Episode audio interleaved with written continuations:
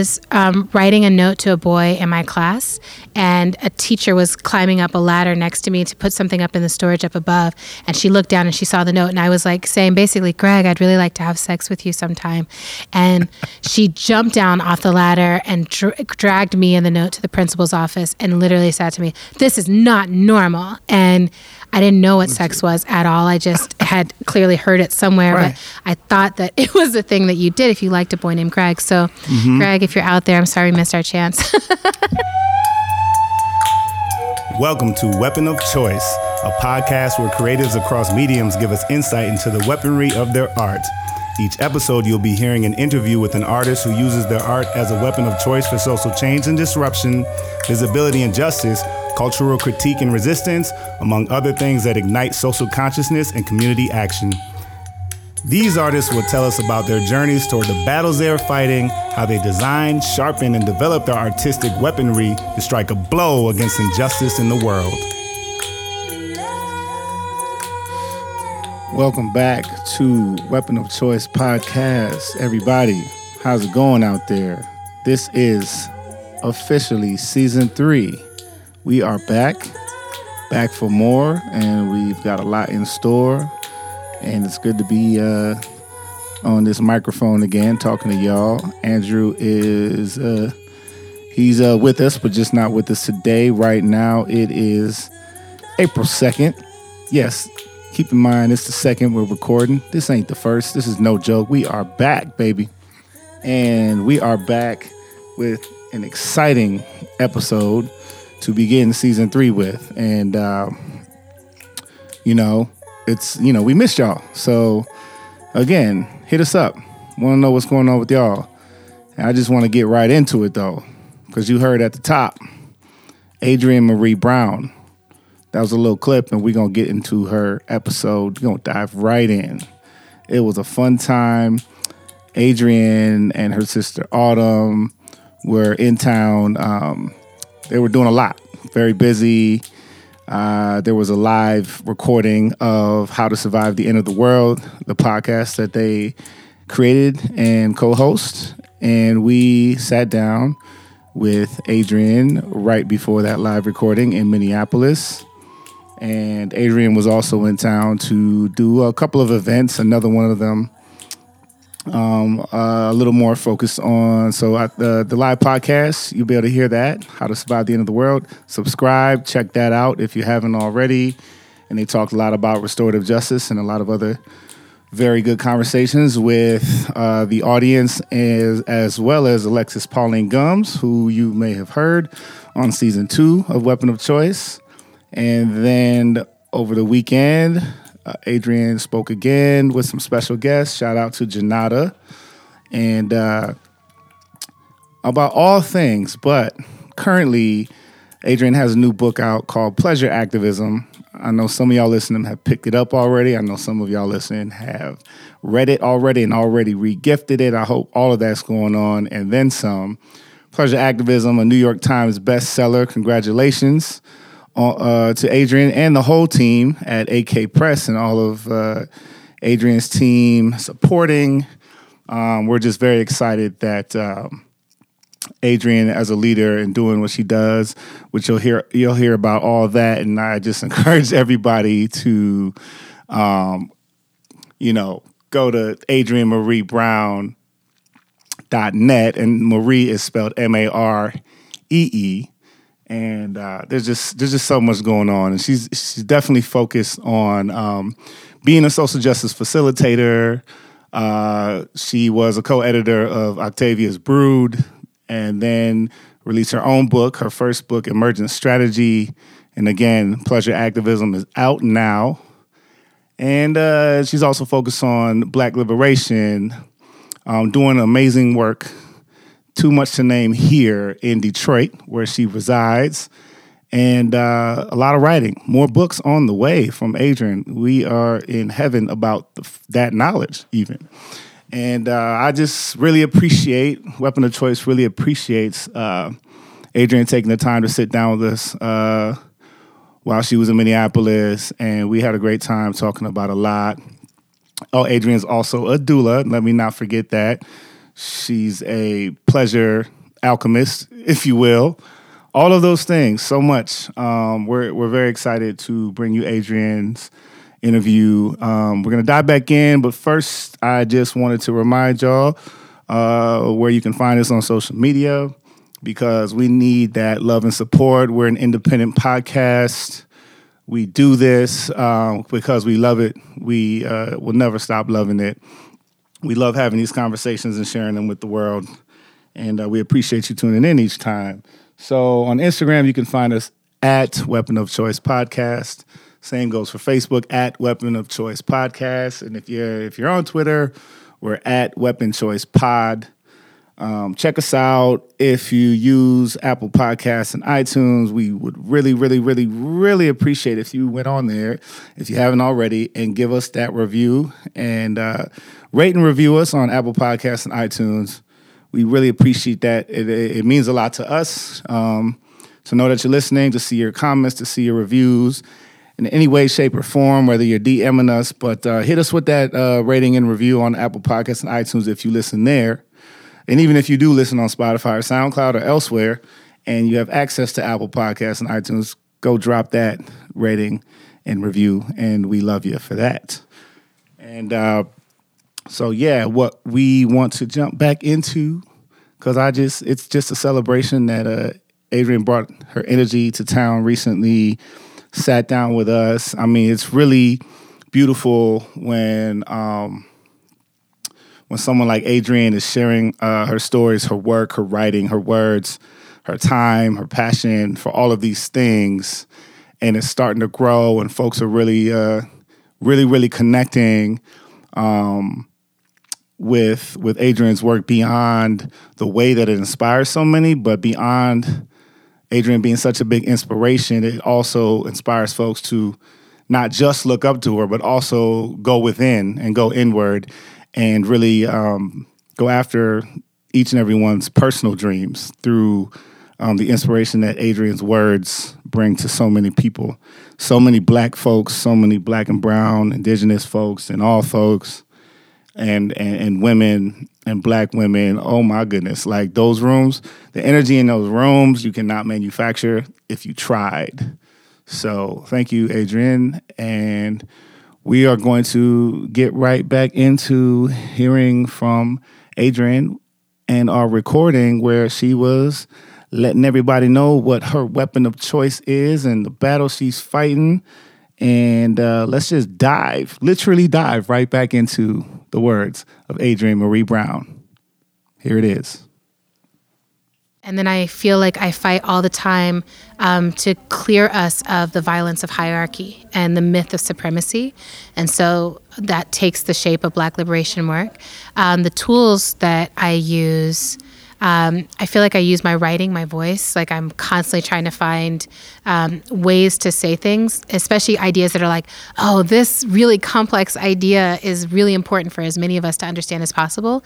And I feel like I try to make it plain. Mm. So make it plain, make it beautiful. Those mm-hmm. are things that I'm always trying to do. Mm. Um, humor is a weapon that I feel like I'm, I'm just recently starting to understand. Like, oh, this is something I have in my arsenal that I can do on purpose. Like I'm just like um, I'm not at the point where I can like make jokes on purpose, but I am at the place where I can not hold one back, if that makes mm. sense. Like when I feel a funny thought come, mm. I just mm. let it out. right. And I used to be like, contain, contain. Like you need to be taken seriously as an activist. And it's like, I'm just not that kind of activist. I'm not that kind of person. Mm. Um, to me, grief and humor are always sitting right next to each other, and it's like humor is one of the ways we come through. Right. Um, and then right. facilitation.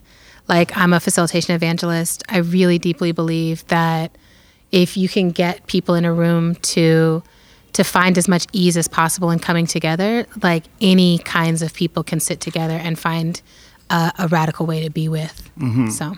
Yeah. And, it, and it's great that you're evolving in, in that humorous way because a lot of folks would pump the brakes on humor given the nature of social media and all that. And you're yes. finding yourself more comfortable in letting that yeah. that that thought out. Yes. you know it's funny. Well, and you know, you know, I mean, I'm lucky that I have um, a lifetime. It feels like a lifetime of like I've lived through. I've seen what PC looks like. I've seen what it looks like when you're just um, trying to control language without actually holding an analysis that's radical. Mm-hmm. So I'm very, I'm like, to me, the language of things um, is important. You know, I'm a writer, and it doesn't replace actually having justice. Mm-hmm. Um, so a lot of times people are like, oh, you can't say that. I'm like, you can say whatever you want. What I care about is my feeling of freedom and Yeah. feeling that the other people around me are free and my feeling of safety and feeling that the other people around me are safe. Um, it's one of the reasons why I think a lot of comics are suffering now because that move of punching down, right? Where it's like, oh, if you're making fun of people who are less privileged and less safe than you are, then it's generally not funny, right? Like it's it's like that's gonna fail. But I mostly make fun of people who are extremely wealthy and who are suffering from white supremacy and suffering from you know cis male uh, phobias and stuff like that. So. I feel okay with the jokes that I make, and then I make fun of us. You know, like people Yeah. that I'm peers with, where I'm just like, look, we're pretty ridiculous. Like we, I, it still amazes me that I get to count myself as an adult. Like I do things on a regular basis, and I'm like, okay, like I can't believe mm-hmm. they let me out of kindergarten, but.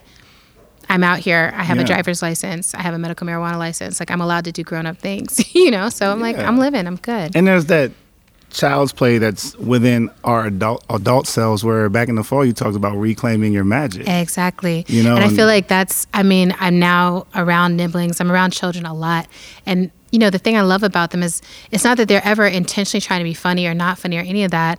They're just honest. You Mm-hmm. know, they're just like, I don't like that. Like, I just gave my, one of my nibblings this very valuable, expensive, um, Star Wars memorabilia shirt, Mm-hmm. and she put it on, and like immediately, you know, she put it on and like looked very happy for like two seconds, and she was like, "The arms are too short, it's whack," and just like pulled it off, and I was like, "Oh," you know, like everything in me clutched up, Yeah. like a true Star Wars fan. But then I was like, okay, like she's just being honest, Right. Like she's just being honest. She's not trying to hurt me. Yeah. She's not trying to save me from being hurt. Like neither of those things even occurs to her. She's Mm-hmm. just like, the truth is the shirt is whack, right? And I'm like, you know, that's fine. I'll find some shorter armed person who's gonna love it. And that honesty is beautiful. I mean, I remember I was uh, gonna spend some time with my three year old last night, and she looked at so she, she looked at her mom and was like, "Mom, don't you have somewhere to be?" like, She was like, "You're crowding us right now. we actually have plans." and you can't help but like It's great. and laugh. You and know? Mm-hmm. you laugh, and it's like, oh, you're just being real. Yeah, I have another nibbling who, for a long time, nibbling. Have you heard this know, term? I have not. So, um, my friend Tanuja um, is the person who passed it on to me, and it's a gender liberated way of speaking about the children of your siblings. So Mm. you don't have to be like, this is my niece or my nephew. It's like this is these are all my nibblings. I have a million of them. Some of them are non-binary. Some Yeah. of them, you know, still feel like I'm a girl, I'm a boy, whatever Yeah, yeah. and it's just like catch-all term. Okay. Um, but one of them is has for a long time very like it's just me and my mom. It's just me and my mom, and so it would be funny to come stay there because I'm like I am so in love with you, and I want to hug you and kiss you and like hang out with you, and I could just tell like she would come in the room and just be like. Kind of like that scene in Inception, but she's the entire world looking at me like, you're in the wrong place. Like, this is me and my mom's time and space. She's softened. Now she's happy to see me, but I love that she was just like, the truth is, why are you here? like, I'm like, hmm, you're right. And I would feel that way. I was like, why am I trying to crowd your space? You know? Anyway, yeah. Nibblings, that's beautiful. Yeah. Um, So, and, and I, I remember you talk you talked about uh, your approach to wardrobe and your relationships with people you keep around you and, and want to be in the company of. So, was there a clear moment when that that that comparison connected for you when you felt liberated by that transcendence of thought? Yes. So I think what I said was like, I don't like to feel anything against me that that bothers me, and I don't want people around me that like that, right? So I do feel like um, it's been in my 30s. Like I feel like I had I I in my 20s I was very much like, you know, if I think someone's cool, I've just got to work so hard to like stay in their good graces and mm. impress them. And I was really concerned about what was the impact I was having on others, or did people want me around? And I hadn't, I, you know, I'd been socialized very much like you're a black fat person, like no one's gonna want you around, and you have to try to show that you're cool, show that you would be desirable to have company as a company. Um, and I feel like in my 30s, at some point, it kind of clicked over, and I was like. I really love my own company. Like I really love myself. I love, um, you know, I just love like, oh, you know, sometimes I'll just be like, "That's what you're thinking about. That's great. Like that's a it's an interesting thought pattern." And um, I think you kind of have to feel that way to start writing to write the way that I write because I'm like I'm really just exploring this, and often I'm exploring something initially just because I'm like I'm interested in this exploration, and then I find other people who are like I'm also interested in that exploration. That's where collaboration enters. Um, but I feel like something shifted for me where I was no longer trying to impress others as much as I was like I want to feel that level of alert attention, you know, when I'm with people. And so I started to notice when I didn't. Either when I was like, this person wants to fight all the time. Why? Like, that's not really useful um, expenditure, the miraculous nature of our lives. Let's not do that, you know. Or this per, or, you know, there's some people who fighting is fun with, but it's very rare. Um, and then there's other people. I'm like, this is just not interesting to me. Like, I'm like, you're interested in whatever you're talking about. You should find other people who are super into you know, sports or whatever thing it is. Right? I'm like, I'm not the one, but I I like the idea of everyone being around folks who they're like, we're all genuinely interested in the same stuff, rather than socialized to Yeah. pretend that we're interested in the same stuff. Right. Right. Yeah. There's enough folks going around. Last Right? I heard, there's seven so and a many half billion, humans you know? on this planet, and like surely some of them, Uh-huh. you know, I even look at, I watch my nibblings growing up, and I'm like, watching, you know, it seems at a younger and younger age, people are kind of specializing into, oh, I'm really interested in technology, and like it becomes a path that you're like, oh, that path can go a really long way for your life, Mm-hmm. and not feeling like any worry. I'm like, I'm not worried about you even being isolated about that path, that excitement. I'm like, there's so, you know, this is the age of nerds. This is the age of technologists. This Right, is the right. age of being able to think through programming and what you can invent with your mind. And, Mm-hmm. you know, so I'm like, oh, I'm really excited to see my nibblings have a tendency towards technology and creating worlds rather than necessarily wanting to play football. Right. Right. I'm like, Yeah. please yes. build worlds, don't destroy your brain. so, yeah. And the more you come into exactly who you are, does journeying toward your truest self and self as evolution do wonders for imagining the future? Ooh, Tommy, what a question. Um, I think it does because I think that if you if you don't really like feel like, oh, I see myself as a growing, evolving being, I think it's very hard to even begin to imagine that all of these systems could change in a meaningful way.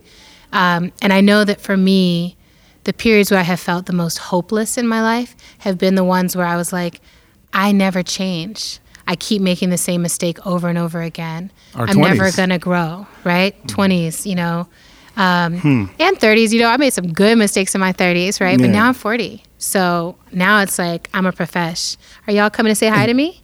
Hey. Oh, Yeah, okay. I mean, my nibblings are like right here. Come here. Come say hi. Come say hi. You can. All right. You want to say Say hello, world. Hello.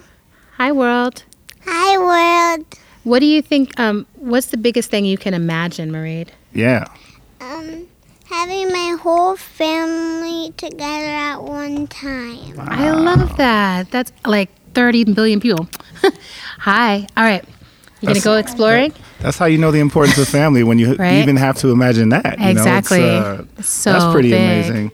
And uh, sticking with imagination, how how did your imagination oxygenate and expand in the process of writing your books? Oh, that's good. Um, you know, both of the books, well, every book that I've been involved in has stretched me. So, Octavia's Brood was the first one where I felt like that is a collection of short stories from people who are doing um, social justice work. And in the process of working with those innovators, I found myself, they went that way. They went that way, Finn. sorry. Um, in the process of working on those stories with the writers, I kept having to stretch myself and be like, oh, how do I think of Ethiopia? Can I imagine Ethiopia as the centerpiece of a new world? And like, I'm like, oh, why haven't I imagined that yet? You know? And I just kept finding myself stretched. Um, emergent strategy, I had to stretch because it was like trying to really see something that was hard to explain to people. Like when I'm like, I want movements that can flow and avoid predation like a flock of birds. And in my head, I I can see that very clearly. Like I, I you know, it's very visual to me the ways that we're able to move together. Um, but trying to put that in words that are clear enough for other people who are like, you know, a flock of birds. I don't think of us that way, you know, whatever. Yeah. Um, was was a stretch. And then mm. for pleasure activism, I think I had to stretch my imagination in order to be able to understand what all even fit into it, and to make the choices. Because initially, I think for me, a lot of the book was just going to be about sex and sexual power, um, reclaiming sexual power, sex and healing. And then as I started working into it, I was like, oh, there's actually so many more places where we need to be able to imagine pleasure. And it was, it was, I was like on the path before it clicked. Like, what I want us to be able to imagine is that our experiences of justice become the most pleasurable things that we can be involved in. That started to be like, oh, like my system settled. And sometimes mm. imagination mm. does that for me. Like if mm-hmm. I can see something beyond what we're currently experiencing, I'll actually feel like um, the myofascia on my back kind of relax, you know, mm-hmm. just be like, oh, if I can see it, I think that means it's possible. Mm-hmm. And um, the only thing that's impossible is that thing that we cannot imagine. Mm-hmm. And then it just means we have to stretch those muscles further. It doesn't mean like, you know, so I'm like, oh, we just need to keep stretching and stretching. Yeah. And you, and that thing in the, the part where Audre Lorde talked about the eroticism being a guide for exactly. all the other experiences. Exactly. You know, and like even imagination can and should be a place where we can intentionally practice and experience pleasure. Um, I mm-hmm. think that we hold back from that. And I think that right now we use a lot of our imagination towards dystopian pathways, right? So we're like, you know, imagining what it's going to be like when we can't fly anymore, imagining what it's going to be like when there's no more oil, imagining what it's going to be like when we're all battling over every resource. Mm-hmm. And it's like, yes, that's actually the most likely scenarios that we're in right now, but can we actually imagine? something totally different, something where we do have the resources. Yeah, yeah. Um, it, you know, you you say you say yes has a future, and you said witnessing an embodied yes in the body of historically oppressed person is yeah. irresistible to me. Yes. So can you talk about the pleasure that is a yes? Yeah. So um, I can. I was recently at the Black Organizing for Leadership and Dignity gathering. We have a national gathering each year, and that space, we had a party one night, which was the Harlem Renaissance Party. And, um, you know, most of us know each other as organizers. We come together for very like intense emotional and political growth experiences. And that night, um, people actually showed out. Like folks brought costumes and they did their hair, and like we walked into those rooms transformed and time traveling. And like one of our guides, one of our teachers is Sendolo, and he gave us this guidance that was like Harlem Renaissance can be inside you. You don't have to even have a costume. Just embody Harlem Renaissance and we'll know. And so everyone walked in and like we started dancing with each other and there was just so much joy and so much freedom in that space. And I was like, these are the most badass black organizers I know, and they are twerking in their 1920s finest. And like, I was just like, this is mm. a yes. Like, I want to see more and more movements that are like, we work and we play together and mm-hmm. we celebrate each other's beauty and fabulousness as much as we stand with each other when it's hard. Yeah. Like, that's the kind of movement that I'm honored to be a part of. Yeah, and I like I think of like a lot of times when we see self care online, we see just it very with a with a very individualistic lens. Yes. And yeah. you know, so is we're in a capitalist society, you know, you know? so yeah, like we can exactly. only sell it to you if you can buy it individually. Exactly. And mm-hmm. you know, what's the trust or balance we need to have when we engage with movements or revolution revolutions now, you know, now that there are more conversations around the decolonization of uh, self-care, how can we do good work that's inherently sustainable versus having to reserve time to do it elsewhere because that's just another thing to do. Yeah, I mean, I love that now more and more movements are weaving together. Um, it's sort of like at the intersection of self care and access and really understanding that like the way that we actually have that all of us have more access to movements and more access to justice is if we're attending to the care needs of everyone in the space mm-hmm. and then it becomes oh you know there's i think this quote going around right now that's like self-care is not just baths or it's not i keep editing it it's not um, baths and face masks or so i can't remember part of it but it's creating a life you don't need to escape from. It's Brianna Wiest, I think, says it. She's like on Instagram, and and I keep saying it's not just those things because I'm like I think it's important to not erase the individual completely from the experience because it's inside of you that you have to make the choice to be like, you know, I do need boundaries. I do need a hot bath. I do need those things. And, and sometimes those first steps are how you start to recognize, like, if this, that's how I did it. You know, I'm like, this is so good. I can't imagine wanting anyone to not have access to this. How do I make access to this common? Like, how do I make it like, oh, everyone has access to this? That's what we do with each other. And now I feel like I'm part of communities that um, are thinking in that way. Like, how do we generate access to things together? How do we generate access to care together? How do we generate access to justice together? Um, even the way, like, I have this institute now that's getting off the ground, Emergent Strategy Ideation Institute, and we just had a retreat for the people who are going to be facilitating and meeting on it, mediating on our behalf for 2019. Okay. And one of the things we were thinking about was how do we structure it financially so that those who have more can contribute more to our work and cover us to be able to, you know, support and mediate and care for people who may not have that many resources. Mm-hmm. mm-hmm. Wow. Yeah. Um, yeah. you know, so- redistribution, Oh, redistribution. so so so needed. There's okay. One more about pleasure. Oh, yeah. Ple- I mean, we can talk Um, about pleasure all exactly, day. it's like my favorite thing. So right a lot of times there are stipulations to things we want to be better at, like love, kindness, curiosity. Uh-huh.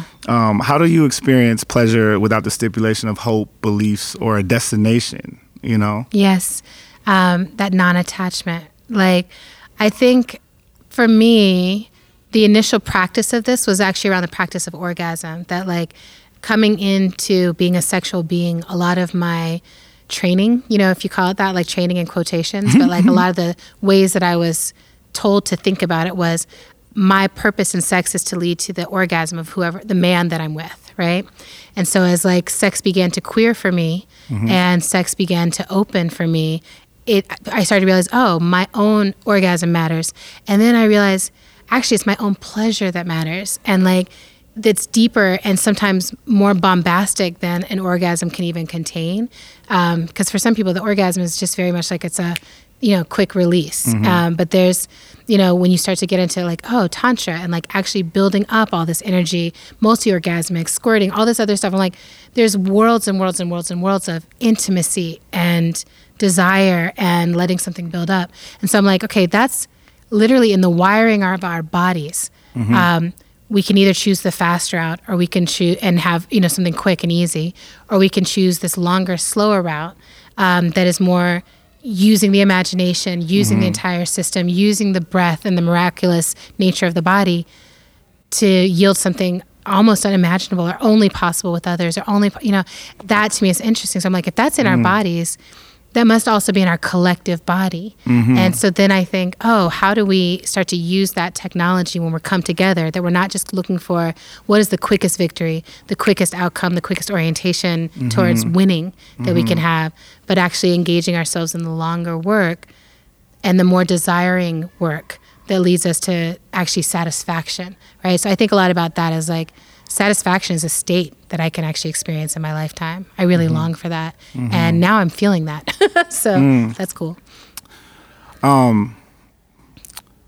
What feelings do you get when you witness black excellence from Mm-hmm. going to a Beyonce show to that time you and Autumn described seeing that Obama portrait and watching the parent take a picture of their 10 year old in front of the Obama portrait? Oh, it was so good. Um, what do you get out of witnessing all that black excellence, varying I- degrees? Uh, So one of my friends is Alexis Pauline Gumbs, and she talks about time travel and Shout out Alexis. Alexis is everything. Season um, two? season two. She's so everything. I like. I love that woman, and I've learned so much from her in my lifetime. And We went to college together, and it's just been Oh. like a learning journey ever since then. But she talks about time travel and how what we do is not just reimagining and changing the future, but also changing the past. Like we're changing along the nonlinearity of time. Mm-hmm. And so when I witness Black excellence and Black freedom, Black people experiencing justice and experiencing like the fullness of our lives, I feel it travel back along the lines of time and and heal at a cellular structure harms that have happened to black people since we came to this country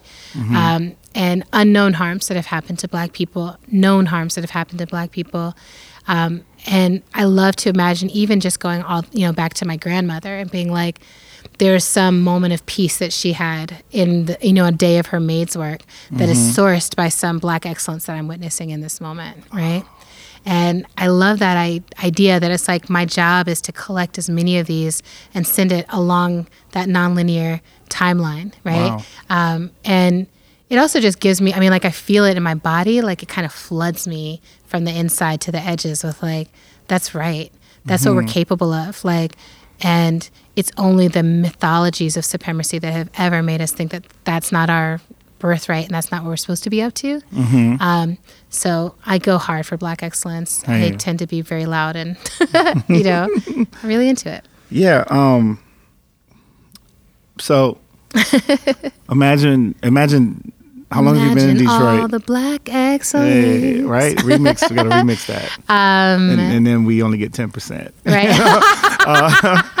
um, what'd you So say? How if- long have I been in Detroit? If yeah, how long have you been there? I've been there a decade this okay, year. so imagine imagine Detroit in the context of the Midwest. Yeah. Also, imagine Detroit as this country's savior.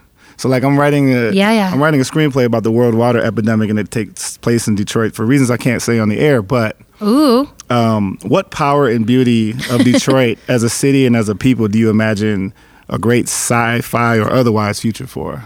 I mean, I'll say this. You know, I, I got to study at the feet of Grace Lee Boggs, who was an elder organizer in Detroit. Mm-hmm. And she would always say, Detroit is what the rest of the world has to look forward to. And I really believe that it's not even a sci fi thing. It's like we're actually living and doing. I think that so much of what has happened with projects like Detroit Summer, projects like Allied Media, um, projects where people have said, we're going to be collaborative in a very radical way. We're going to center the voices of Black people and Black elders and Black babies. We're going to center um, the use of murals and art. And we are going to center the wisdom that comes from those who have been workers and who know that it's not useful to romanticize just having a job. What we need to think about is what is the work we need to do as a people in a community. And mm-hmm. like all of that is absolutely flowing out of Detroit as it is right now. Mm. And that's very exciting to me. Um, and I think that there's places to grow. We have these mesh wireless networks now popping off over the city that give us a way to begin to resist these massive media corporations that want to control what we can say to each other.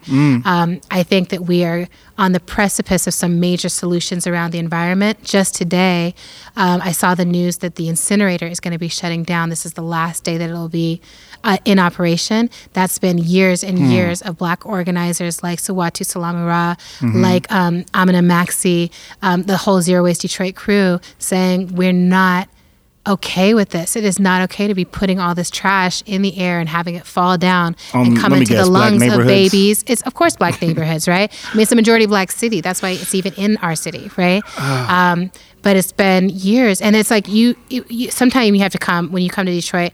You have to throw this in your sci-fi novel. I'll show you. There's literally an elementary school, like from the elementary school front door, you see the incinerator. It's it's shocking, right? And so you're just like, and it smells. I mean, it smells like what you would imagine trash being thrown up in the air, you know, as hot fire would smell like. so uh, we're all just like very excited for that. And it means, again, this is possible. A major city can shut down a trash incinerator and find other ways of dealing with waste that are not so harmful for us. And if Detroit can do it, it can be done in all these other cities around the world where there are trash incinerators in low income Yeah. um, and largely majority of color communities. And is the next step resisting the gentrification of all the folks who are like, hey, we can move our kids in there now? Well, I mean, gentrification is such a tricky one. You know, I it's the thing that I wrote about from my short story in Octavia's Brood, and the only solution I could come up with was that a wave came and like washed away all the people, not necessarily who were like gentrifiers, quote unquote, but the people who would not love the city. And I think about that. These things feel really important to me. That it's like if you are coming to a place and your goal is to make it the same as every other place, and you don't really love the unique quality of that place, then that's who I want us to sweep away. And I want us to mm-hmm. find like just go, you know, I'm like go to Sameville. We need to play create a whole state that's just called Sameville, where it's just like a Target, a Walmart, a Starbucks, and a McDonald's every block, and you can just go there. Everyone can have the same house and just be boring and be like basic and the same. Like you know, you can call it suburbanville, mm-hmm. whatever, right? Mm-hmm. And then let everyone else live in these funky, dope cities that we live in, like New- Detroit, like Chicago, like New Orleans, that are like only suffering because people are trying to flatten everything that's amazing and dope about it, right? Mm. I'm like, I know change is constant. I believe in that. When I lived in New York, I was like, you can't resist the changes that are happening. But some of the mm. changes are clearly born from people who love the place, and Sure. some are born from people who just want to erase everything. we have to look it. at the love again. Mm. Exactly.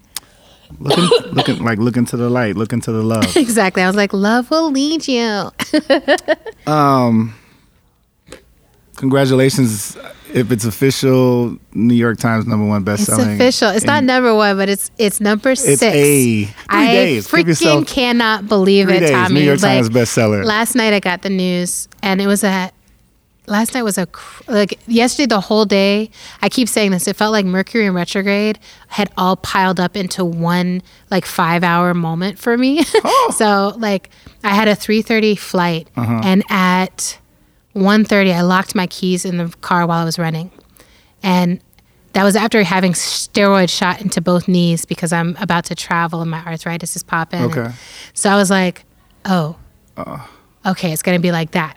Okay, uh-huh. that's what we're doing right now, universe. Okay, good. All right, bring it, bring it, bring it, bring it. Right. And I had heard a rumor about the New York Times thing last week, mm-hmm. but then I didn't see any picture. I didn't see anything that was like this. I couldn't find anything about it on the internet. So I was like, I think that was just someone who loves me being like, maybe I don't know, you know. Yeah, yeah. And and then my publisher was like, no, it's it's for real. And now I'm like, I, I mean, I've I've looked at the New York Times page probably a hundred times. Like I just keep on like, are you kidding? Like, yeah, are you gonna take it down? you know, because you know it's it's not what I expected, and it's the first Yeah. time for my publisher. AK Press has never had anyone on the New York Times bestseller list, Wow. so. They called and we're both having this experience of like, did we? Yeah. I didn't even know this was possible. like, Yeah. you know, we're a little scrappy thing. Wow, shout out to AK too. Exactly. I'm really happy because there's also, I will say this, like AK has so many writers that are a part of that community that Mm-hmm. absolutely should be bestsellers. You know, like I'm thinking of Hegemony How To. I'm thinking like Leah Lakshmi Piepzna-Samarasinha, and Ejeris Dixon are releasing a Transformative Justice reader this fall. Mm. There's just like amazing, amazing political text in that space. And they've been such a commitment to writers who tell the truth Yeah, and writers yeah, who bring yeah. a solid analysis. So I'm excited for them to get this Right. moment and Right. hopefully it lifts a lot of the writers into a different spotlight. Yes. So we'll see. yes. let's keep let's keep the black excellence going. Um, what? So the the act of writing versus talking about your writing in the media. Yeah. How how have you been processing or digesting your own words in the pace of speaking and schedules and teams? Oh Lord. Um, you know, one of the things that's been really exciting is I've spent most of my career doing it all myself in in different ways. Um, And what I mean by that is like I would be like I'm the facilitator, so I'm just going to show up by myself and like figure it all out with y'all. And um, a few years ago, I started working with Allied Media Projects on booking. So they would like book things for me, do contracts, invoices. That freed up a lot of room. I think the only reason I was able to do the, these books Ah. was because I had that level of room opened up and I was no longer responsible for all the paperwork that goes along with trying to be a consultant. Yes. Um, and now it's growing to the next level. So I just brought on someone who's I call the boss of internal magic, and I have someone who's the boss of external magic. So someone who's handling like making all the programs super fly, and someone Yeah. who's handling the administrative parts of the work. And then I did this this whole orientation with all these other Right. people who are going to start taking some of the gigs. Yeah. And my hope is that I can really focus in my own facilitation on a couple of key clients that I that really invigorate me, Mm-hmm. and then that a, a ton of my time would actually be spent on writing. I have I, I'm thinking in books now, right? So I'm like, I have a book about facilitation. I've got another book about transformative justice, and I, yeah, I want to see where it falls in the Sure. spectrum. I've got several novels. You know, one is finished, one is um, drafted, and I've got like three or four sketched out. I just feel like I want to be unleashed to just move the work out, and that feels really exciting. And I, so I'm, I'm like, also doing the audiobooks of the work that I've already done. You know, like I'm like I want to I want to record my own audiobooks. I Yeah. want you know all that feels really exciting to me. Um, and What it if feels like, like, what if Oprah was like, "Can I do this? Ooh, Can I girl. do your audiobook?" or you know me or Oprah. I mean, like I so I always tell people I'm like we shall not speak of Oprah. We shall not speak of Oprah. Right. I love her so much. You know, I'm just sort of like we don't jinx It it, we don't call yeah, it in, right, we don't do needs it anything needs to- because Oprah is Oprah. But I will say this: I I have a bunch of friends and they've been sort of joking about this idea of black Marxist cannibalism, and that at some point we may need to really consider the you know making real the concept of eating the rich. And it's really a sci-fi game exploration. It's like hilarious. and so they start naming all the wealthy people that are like, I mean, this person like they've got a zillion dollars, whatever. Um, but you know, the other night, I just want to say on Oprah's behalf that I like even the name was whispered, and I was like, don't ever try to come for Oprah. Don't try to. And, I, and it was like I really felt in my in my body. I knew in that moment that if I saw my friends running at Oprah with like their forks, like I would just be like, I will jump in front. You know, like I'm just like Oprah has given us so much, and we're not taking any of her delicious thigh meat. We're not doing it. oh, wow. Keeping Oprah, Beyonce. Uh, obviously, we're keeping. Anyway, mm. we had a whole list of people who are going to be safe. Um, you know, they'll have the option of redistributing their funds, obviously. Sure, Right. Sure. So, you know, we could, but yeah, shout out to Mo, shout out to Chelsea, Carissa, like some of our folks who are, Mm. you know, guiding me. all right. Since we're running out of time, and Oh, cool. seriously, your family's here. Thank you so much for doing this. Oh, they, Um, they're they're playing. I think they're having a great time. So I'll, I kind of got some staples. I just want to Okay, good. rattle off with the little time we have. Boom, I'm here. Maybe one selfie after, and then We're gonna take a selfie, Tommy. It's gonna. Ha- I can see the future. I didn't tell you that. So, God, I've got, I've got so much. I, Do you want a rapid how fire? Do you want me to give you I'm rapid gonna, fire I'm gonna give you like, yeah, let's do that. Okay. Because they're, they're gonna be great. Okay, great. um, I'm here for it. How do you balance cynicism and hope? Orgasms and bathtubs. What are you tired of hearing? I didn't mean to hurt you. Hmm. When is this work most fun? When we dance and sing to celebrate our moves forward. Hmm. And I want to get to a place where writers don't call it work. You know, like Yeah. tell me about your work or give me some feedback on your work. Like, Exactly. I'm just Yeah. like, this is my joy. This is Mm-hmm. these are my, you know, I like I, it is my creations. So I think of it as that. Mm. But like when I'm facilitating a group and we reach a moment of like, we landed the shit out of that decision. Like black people will benefit from what we just did. Whew.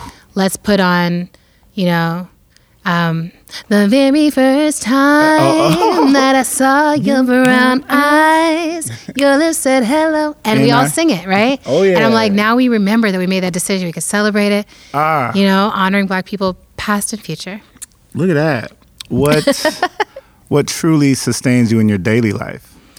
Um, my tarot decks, my plants, and my woes. I have several sets of people who are like working on excellence in my life, including my sisters, uh, my mom, my dad. Like people are rooting for me, my besties. Um, and I feel like there's no day that I don't get and receive wisdom and love from those places. When do you feel you're at your very best?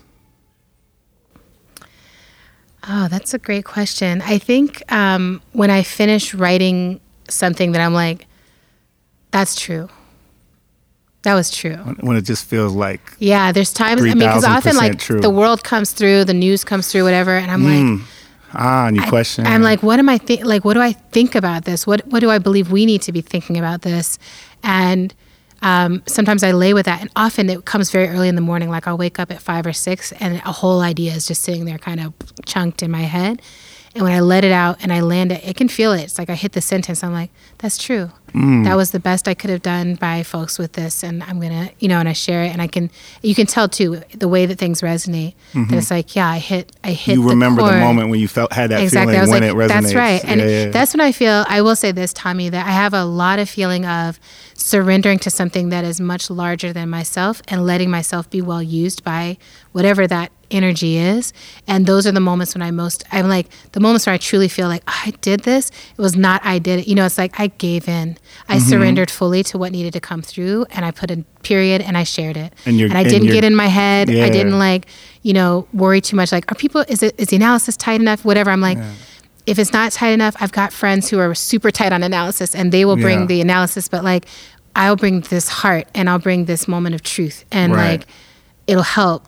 It helps me Mm. and it'll help others and I can feel those moments now more clearly. Mm. Yeah. that giving in takes your own gifts for a ride. Yes, it's sort of like, and I think truth. that everyone, this is like my deepest belief is I'm like, I think everyone has pieces of what we need in order to co create this future. But I don't think that you can do it by like being like, I'm just going to go off by myself and hone the craft forever.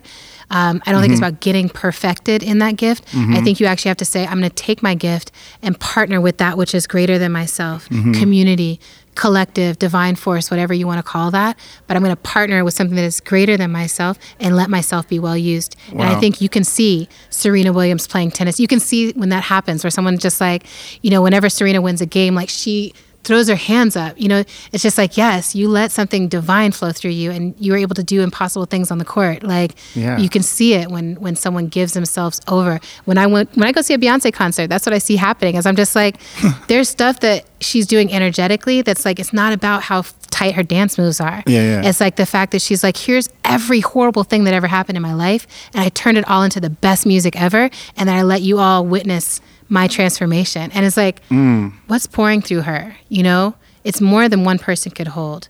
Like, you know, and I think we all have that capacity. So we have to figure out, like, oh, how do Mm. we open ourselves up? When we look at each other collectively in that way, it's like an intelligent tenderness. You know? Exactly. That's radical, right? Exactly. And you Uh, and I think that happens at the level of one to one. So often when I'm facilitating, I make people sit, I'm like, contend with the miraculous person in front of you. Hmm. Like you're not the only miracle. and no matter how smart you are, you're not the best miracle. Right? Like that's not how miracles work. You just Mm-hmm. are a miracle and so is the other person. Mm. And together there's something you can do that a third miraculous creature between you. And that's exciting. And then I'm like, that's my job is to just hold groups of miraculous beings in a container. it's a Mm. Good job. I promise. I, I, I promise. These are. We'll, we'll, we'll I don't rapid- believe we'll you anymore, the Tommy. we'll rapid fire the rest You of these. lost my trust. Um, No, but, but I love the question, so we're good. We'll rapid fire the rest of these. Where, it, when, and where do you feel most alone in this world? In the best way, it really is in the bathtub. Like I close the door and the bath is super hot. I get Mm-hmm. in there and like no one can talk. To, you know, I don't have any devices. I'm just like, okay. When and where do you feel most connected in this world? I think when I wake up in the house where my nibblings are at 6:30 in the morning and I can hear their feet on their way to me and Yeah. I know that they're going to come, they're all going to dive into bed, they're going to elbow and injure me as they like you know Yeah. fight to be the closest to me Yeah. and you know I've I've known them their entire lives Yeah. I've loved them their entire lives they know that there's it's unconditional Mm. Yeah Not to be confused with the that you saw in Us. If you saw that film, Oh, I, did I see that film? Uh, I Uh. okay, I hope you saw that film. I like. I want everyone to see that film. I have friends who are like, "It's not good," and I'm like, "No, you weren't in the right place or with the right people when you saw it." And I will go. I will single handedly make a promise to go with people who had the wrong experience because I'm like, Seriously. something went wrong with your viewing. wasn't yeah. Hi. What's the deepest question you've ever been asked? The deepest question I've ever been asked. Um, I think it's one of them. a version of um, the Toni Cade Bambara, the Salt Eaters question Are you ready to be well? Ooh. Are you ready to be well? What's the most profound answer you've ever received? Yes, it's your turn. What's the most profound lie you were ever told? Ooh. Um, no one's ever going to desire a fat girl. Yes. Wrong. Look, uh, it's been such a pleasure. It's been a total You're pleasure, to Tommy. live. I'm excited. I, gonna, Are you gonna stay I'm and watch the show? I don't. I mean, you're already I'm in here. already. Just take that chair right there. yeah. I won't tell. um, social media, you got that? I do. Um, Adrienne Maree Brown at, on Instagram. Right. Maree is spelled with two E's, M A R E E. On Twitter, it's Adrienne Maree. Um, I'm mostly on Instagram, though. That's my favorite. That's my happy social media place. Beautiful. Thank I you know. to the Nibblings. Thank you to Adrienne and Autumn. Maree, shout out. thank you for sharing me. Shout out to podcast. Alexis, who we, we still have in Minnesota for a while. Shout out to Janata. Yes, Janata's coming Um, through tonight, I hope. And yeah. Janata's in the Pleasure Activism book. It's Yes. just so incredible. Go get the book, everybody, and gift it. Like, very important that if you can, get multiple copies so you can gift them. Thank you. Um, and uh, thank you so much for being Thanks, here. Thanks, Tommy. This has been a total pleasure. Oh, Appreciate you. beautiful. Thank you.